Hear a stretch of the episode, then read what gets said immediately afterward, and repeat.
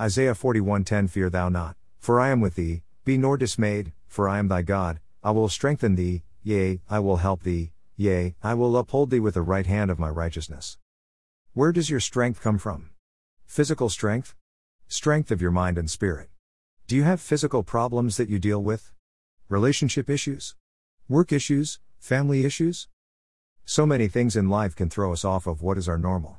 Since the car accident I was in, in 2017, everything that used to be normal for me has changed. Where I was once able to do many activities without any pain, I no longer am able to do. Even simple household chores that I once was able to do without a second thought, I either have to break up into smaller activities or have to have help with. Talk about frustrating. The first couple years, I would flat out get mad. I would get mad at myself and I would get mad at the situation. However, during that time, I was redirected to focus solely on the Lord and allow Him to give me the strength that was needed.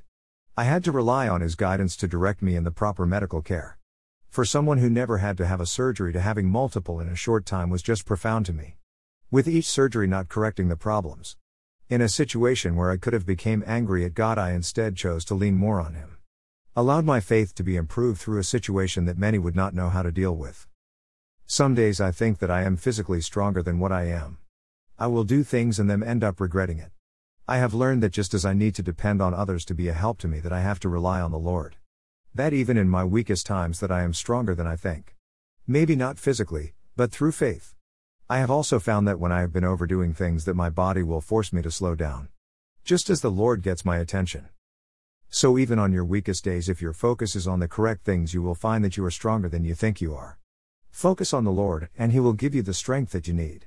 Physically, mentally, and spiritually.